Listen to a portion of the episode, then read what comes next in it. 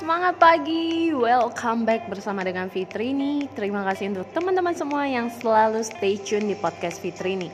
Nah kali ini Fitri nih doakan di pagi hari ini teman-teman boleh tetap sehat selalu, diberkahi dan senantiasa boleh tetap semangat apa pun yang dilakukan.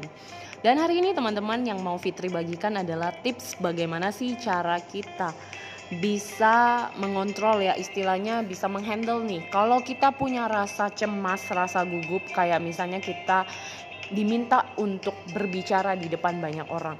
Nah ini yang sering terjadi buat sebagian orang bahwa mereka takut takut salah, takut gagal, takut dinilai orang yang tidak tidak, takut ngomongan orang dan sebagainya. Dan teman-teman apa sih penyebabnya? Penyebabnya karena kita selalu memikirkan apa yang orang pikirkan tentang diri kita dan kita tidak yakin dengan kemampuan kapasitas diri kita.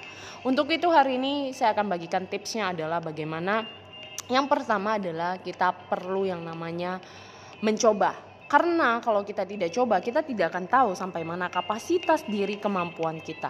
Dan yang kedua adalah tidak menyerah. Kenapa? Karena orang mudah sekali untuk menyerah, menyerah melakukan sesuatu, takut dan sebagainya. Dan yang ketiga adalah optimis. Kita perlu optimis. Jadi ingat tiga tips ini yang bisa membantu teman-teman untuk melakukan hal kecil ini.